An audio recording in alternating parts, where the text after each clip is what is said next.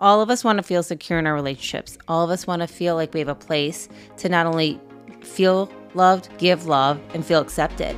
And uh, the more we do that in our own homes, the better they'll make smart decisions out in the world. Hello everyone, we are Greg and Jacquie Francis, and welcome to High Performance Parenting, where our passionate goal is to encourage you to raise champion children in a crazy world. Every week we will bring you multiple episodes from our extensive experience of raising our six, yeah, six, happy, healthy, successful, godly kids who are confidently equipped to win big in life. We deeply believe that any parent who is provided with the right knowledge and continual support can raise amazing kids. And when they do, all of our futures get better. If raising up future generations of absolute champions matters to you as much as it does to us, here's how you can contribute.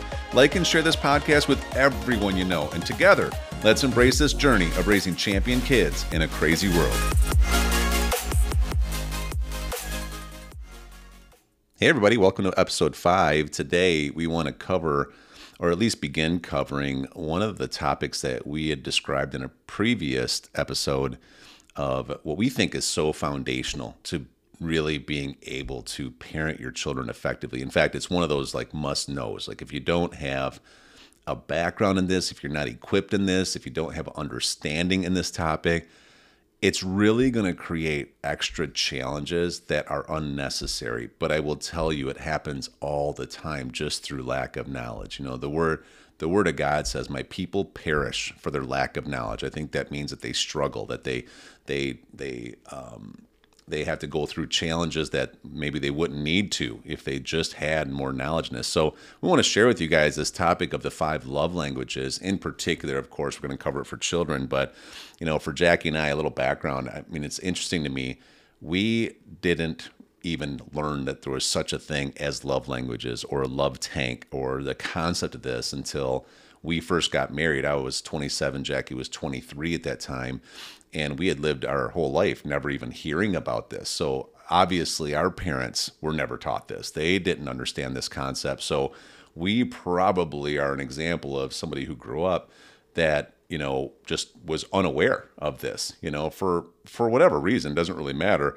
But man, when we learned this as a new married couple, it was pretty, I mean, it was eye-opening for us, and it really changed a lot for yeah. us. We were unaware on how to really feel each other's love languages, love tanks, and help each other become the best version of themselves. Yeah. Not because I was doing it for you or you were doing it for me, but we were doing it because we wanted to grow together. Yeah, and you know, just to, just to understand, we're going to go through what love languages are, but basically everybody has one of five primary, what they call love languages, which Jacquie will go over here in a second, that helps fill what we call your love tank, right? And um, so a love tank, just look at it like you have an energy reserve reservoir within yourself that if that love tank starts draining or getting low, it makes it really, really hard to function like you're actually designed to function. And um, no matter how hard you try. And so we'll, we'll talk more about that. There's certain things that fill each person's love tank. It's different for everybody. That was an interesting concept to learn as adults because, you know, you don't even realize how much you're trying to do things for the other person that don't actually fill their love tank. They take a lot of effort, but they don't fill that love tank. It's one of the things that we really focus on in our family, especially having six kids like we do, plus each other.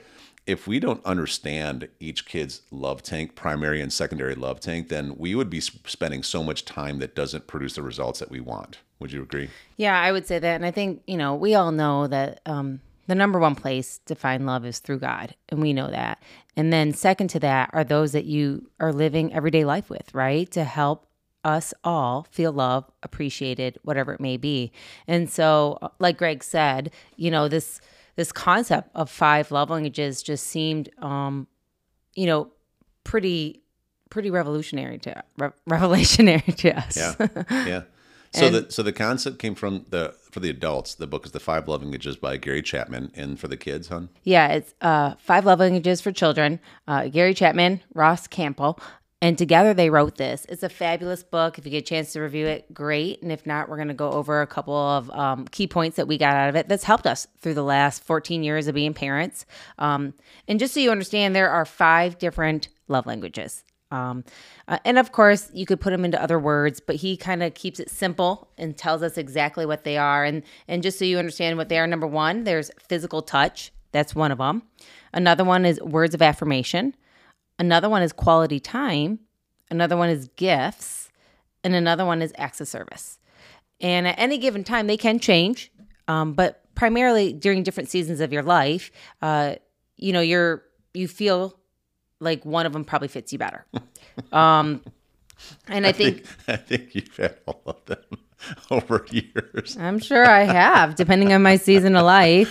I think I have had all of them or needed all of them. Um, and then, of course, when you you know add all the kids in, there's so much more that they need that we weren't aware of. And so when we sat down and we started thinking about this, uh, in this amazing book, it kind of actually helps walk you through some questions, and we're going to get to that too, on how to find your child's love language. Because we each kind of think we know what ours is yeah. until we slow down enough to actually concept what each one really is. Yeah. Um, one of the things I think is so important, though, is um, when you feel loved, you naturally feel more confident. Mm-hmm. So children, you know, don't know how to ask us as parents for us to fill their love tank. Right. They are just children. They don't have the words or the capacity to explain to us what they need or want. Sometimes they act out in negative ways. We might not understand why. And the truth is they're just not feeling their love tank filled. Yeah. And so they're acting different than they're actually designed to act, and don't even, they look like little crazy people sometimes, and you don't well, even know and, what's happening. And we as parents are maybe disciplining them or doing things. Right. And, And although or making big assumptions that, make, you know, our kids just like a mess, or that they're not that smart in this, or that they're rebellious, or whatever. But right? The truth is they just don't feel confident with the the their need for love right now, and they don't know how to explain it to us. And so once we started studying our children a little better, it got so much easier for us to be able to give them what they needed. And therefore, in in a way, just like we plan you know, everything in our life, right? If you're going to go have a trip, or if you have a business meeting, or if you're trying to accomplish big goals, we started planning how to actually show and express love to our children in a way that they actually needed it, mm-hmm. and not just in a way sometimes that was comfortable. Because some of our children's love languages aren't necessarily our first or my first love language, but it is for them. Yeah. And if they needed it, I need to get out of my comfort zone to provide that for them so that they too can feel confident and loved at their young age, so that they can go out there and feel better in the world that is trying to break them down every single day. Yeah. So like step one is, okay, just recognize that this is a real thing. It is. I mean, it's a it's a legit thing. In fact, if you ignore this, it'll bite you in the butt later, I think, you know, because you'll be trying to you'll be trying to equip a champion kid, but if you're trying to do it in a way that doesn't equip them, that doesn't fill them, you're going to be fighting an uphill battle. You know, it's it's interesting you bring up the whole thing that kids don't know how to um, express, you know, what they are feeling and what they need, because they just don't have the capacity. But even as adults, you know, I can think back to even us or other people that we've coached and mentored along the way. It's like, even adults, it isn't that we don't know that we need something. We know we need something, but the way that we express it is like, let's say that my love language is physical touch and yours is gifts, okay? Mm-hmm. So I'm sitting here feeling like I need more touch, and I feel empty because of it. I feel lonely because of it. I feel like, why wouldn't you want to? It makes my mind race, like, you know, does she not love me as much as I thought she did? All these different kind of things that start happening. So then what's my natural tendency? My natural tendency, if I don't understand this, is to try to touch you more. I'm trying to give you what I need, hoping you'll respond. And then when you don't, it makes it worse. And then, you know, if I'm not a gift person and you are, okay, then all of a sudden I I am um, never giving you anything. And you're mm-hmm. trying to give me gifts. I just right. want you to hold my hand, but you're giving me gifts. And I'm just like, will you stop giving me this stuff? Because I'm just going to toss it. It's too much, right? Well, and really it comes down to communicating about this. You know, even like with our children, everything, just like you said, and giving real examples of what you really want. And so slowing down even with each of our children,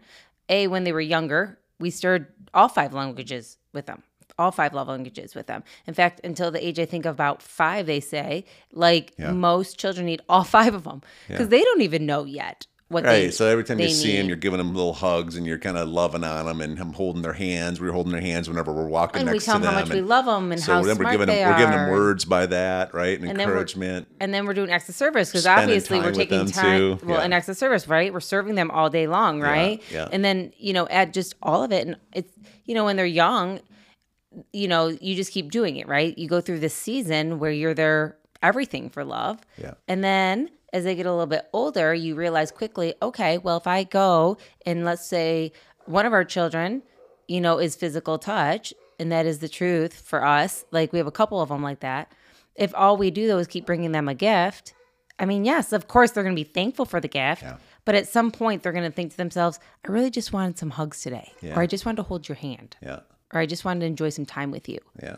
um, because I'm a quality time person or whatever it may be. And for us personally, you know, um, we wanted to take the time to learn all of our kids' love languages because we cared as much about doing things for them that they needed and wanted, and also enough for them to feel confident in the future. Yeah. You know, we, like I just said earlier, we, we plan so much in our lives. We decided to start planning out how to give more of the the real needs our kids needed so that they could feel confident in all areas of their life. Mm-hmm. And that also freed us up to not feel like um, we were doing something for them that wasn't really helping them. Yeah. And so um, I think well, that's the concept of it. Yeah, because because confidence is everything. Yeah, yes. I mean, it really is. I mean, I, I have a, a friend that I remember him telling me one time, I'd, I'd consider him a mentor in my life, and he's a very successful person in a lot of categories. And I remember him telling me about with his kids, they're a little bit older than ours. And he said, you know, the biggest thing that I'm always evaluating is like, you know, on a scale of one to ten, how confident do you feel in pursuing whatever it was, right?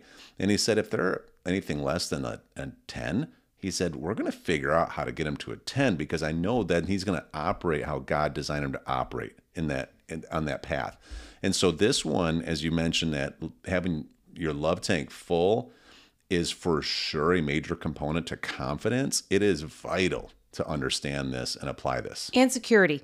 All of us want to feel secure in our relationships. All of us want to be seen. All of us want to feel like we have a place to not only feel loved, give love, and feel accepted. And uh, the more we do that in our own homes, the better they'll make smart decisions out in the world. I've seen so many times where children out Um, at school events or maybe sporting events or just at the park or whatever are acting out in ways that you can tell they're missing um, a component, which is probably the confidence of the love they feel at home. Yeah. And in today's world, then they seek it out in other ways. Social media. Yeah. Or they're seeking it out in other parents or other friends. Right. They're, um, they're feeling drawn to go seek out other ways to feel loved. Yeah. And in, in the end, they'll make poor decisions that long-term they would never want to make, or in a capacity where they felt their love tank was full, they wouldn't make. Yeah. Not that filling all the love language or love tanks of all your children is going to prevent them from doing anything wrong. That is not the case. But there is definitely a confidence in knowing when they do do something wrong, they come back to mom and dad, and together they can figure it out. They're still loved, no conditions, always loved. And then therefore they can move on with whatever the situation is, yeah. and fix it. Yeah. So you want to start talking through some of these? Yeah. Okay. I mean, I think so that, let's, let's, let's touch on the first one. Let's touch on um, physical touch. Okay. One of my favorites. Then you go ahead and explain a little bit about it, if it's one of your favorites. Well, well, this is, this is for sure mine. And um, it's interesting. After I learned this, it made me feel like I'm not such a crazy person, but just for me directly, and we'll talk about our kids here in a second too. It's, it's wild. It's like, um, you know, I can be sitting somewhere next to Jacquie, and, you know, we're just sitting in a restaurant, we're sitting in the car, we're going somewhere, we're really not really doing anything. And I literally can be sitting there without trying, thinking, why is she, isn't she putting her hand on my leg right now? Why isn't she wanting to hold hands with me? Why doesn't she put her arm around me? And it's funny. It almost kind of makes me feel a little weird. Like, why does this matter so much to me? But it does. And I know when, when Jacquie makes the effort and just does little things and, you know, puts puts a little touch on me here and there in general thing. I'm not even talking about anything like crazy or weird. I'm just talking about just little simple things. It's it's wild how literally I can almost feel it fill my love tank. Like I can almost feel my meter go up, you know? Mm. And so so physical touch is one where someone is just hungry for, you know, having some kind of physical interaction. It doesn't have to be anything crazy. It's just the, it's the kid that wants to hold your hand. It's the, you know, kid who always wants a hug. Um, it's a kid. It doesn't have to be always, for any special occasion. It's right. Just because they want to sit on like, your lap. You know, they want they want to sit right when you sit on a couch. They don't sit. They sit right on you. Like even if you're hot, like they're sitting and they're snuggling up next to you. I mean, it, yeah, right? Rubbing feet or just yeah. you know, um, you know, massaging your back, or like the girls always like it when somebody comes up and combs their hair or just plays with it or whatever the case may Remember be. Remember Chrissy with her. Uh, When she was a baby, when she would say, rub my back. Remember? She... Yeah, one of ours, Chrissy, when she was young, um, I'd put her in her crib and um, she's a physical touch. We knew early on, yeah. um, but I would put her on. She'd go, rub my back. And she would tell me every time. Because and she can hardly talk yet. She, when she learned those words, she reminded you like every night. Every day, nap and evening time. Rub my back, Mom. Yeah. And um, it wasn't really in a sta- like a question or like, it was like a statement. It was like, yeah. rub my back. But I will tell you, that was her comfort. You know what I mean? And um, I think as parents, you know, sometimes we forget that that act of going out and holding their hands or rubbing their back or playing with their hair or even you rubbing feet. I mean, Greg was just giving an example that, um, you know, when the children are rubbing his feet, when they're just, you know, watching us like golf or something like that on a Sunday afternoon. Yeah, you know, we'll be, or, we'll be like, I'll be sitting on a couch and, uh, it, and my son, he'll be sitting on the other section of the couch and we're kind of a, a ways away from each other watching golf on a Sunday. And next thing I know, our feet end up touching, you know, no matter how far apart we are, we're like our feet, they're just barely touching, but we're touching, you know, and then, and then even if we move around, next thing you know, somehow we're still touching. Right. And, and it's funny. And love and physical touch is one of the easiest ones to give. Because it doesn't take anything more than putting your hand out or just reaching out or snuggling in. Um, but sometimes it's one of those ones that we forget. Because if it's not your primary love language, you almost forget how important it is for yeah. somebody else. I remember when Drews was actually young, he'd be like two, and somebody would come in the house to maybe, you know, fix something, whether it was like a plumber or an electrician yeah. or whatever it may be. Next thing I knew, I found Drews holding the guy's hand, walking around with him. And I'd be like, Drews, we don't know this guy. Please come over here. Let me hold your hand. He'd be like, oh, no, he'd he just. He'd be giving hugs out. Yeah, he would just say, that the, the worker would just be like, oh, he told me he likes holding hands. I'm like, I swear we give him love, you know? Right. But if, you know, if you don't understand that, our first reaction would be like, hey, Drews, like, I don't even know this person. Why are you holding his hand? Yeah. Like, we don't do that. And, like, almost coming down on him. Yeah. And not that there's not appropriate talk for that, because there is, but understanding more that he just, that's how he expresses he likes somebody. That's how he expresses that he wanted love. So you must want love. Let's right. all hold hands. Right. And we'll all be happy is right. how he saw it. Right. So Drews has major physical touch. So does Abby. So does Chrissy, really. Chrissy has it mm-hmm. as well. It's, yeah. And... And even like Abby, yep, one of our other ones, very much so. And, um, you know, she has a cute saying all the time. Um, she's older now and I love it. I think it's super, but she'll come up to me. She'll go, Mom, can I have a hug? And I'm like, yes, of course you can have a hug. She goes, because hugs are needed. No, you she know? says hugs are important. Oh, hugs. Because I gave her, because she always says her, she's very um, precise in her vocabulary. And she'll say, hugs are important. Like and she kind of giggles and she gives like a hug and she enjoys just that connection. And I mean, I think we give hugs, I don't even know how many times a day, but I take it as such an honor that I get to do that. And naturally, as a mother, physical touch is not my first right. love language. Mm-hmm. Um, and so it's very stretching to me at first. Yeah. Um, when I first became a mom, of course, uh, it's very easy to love on babies, snuggle with them, and do all that stuff. But as your children get older, understanding what um, they need and being able to come out of your comfort zone to do that, I think is so important yeah. because if not, I would miss out on A, filling up her love language, but number two, that connection with her.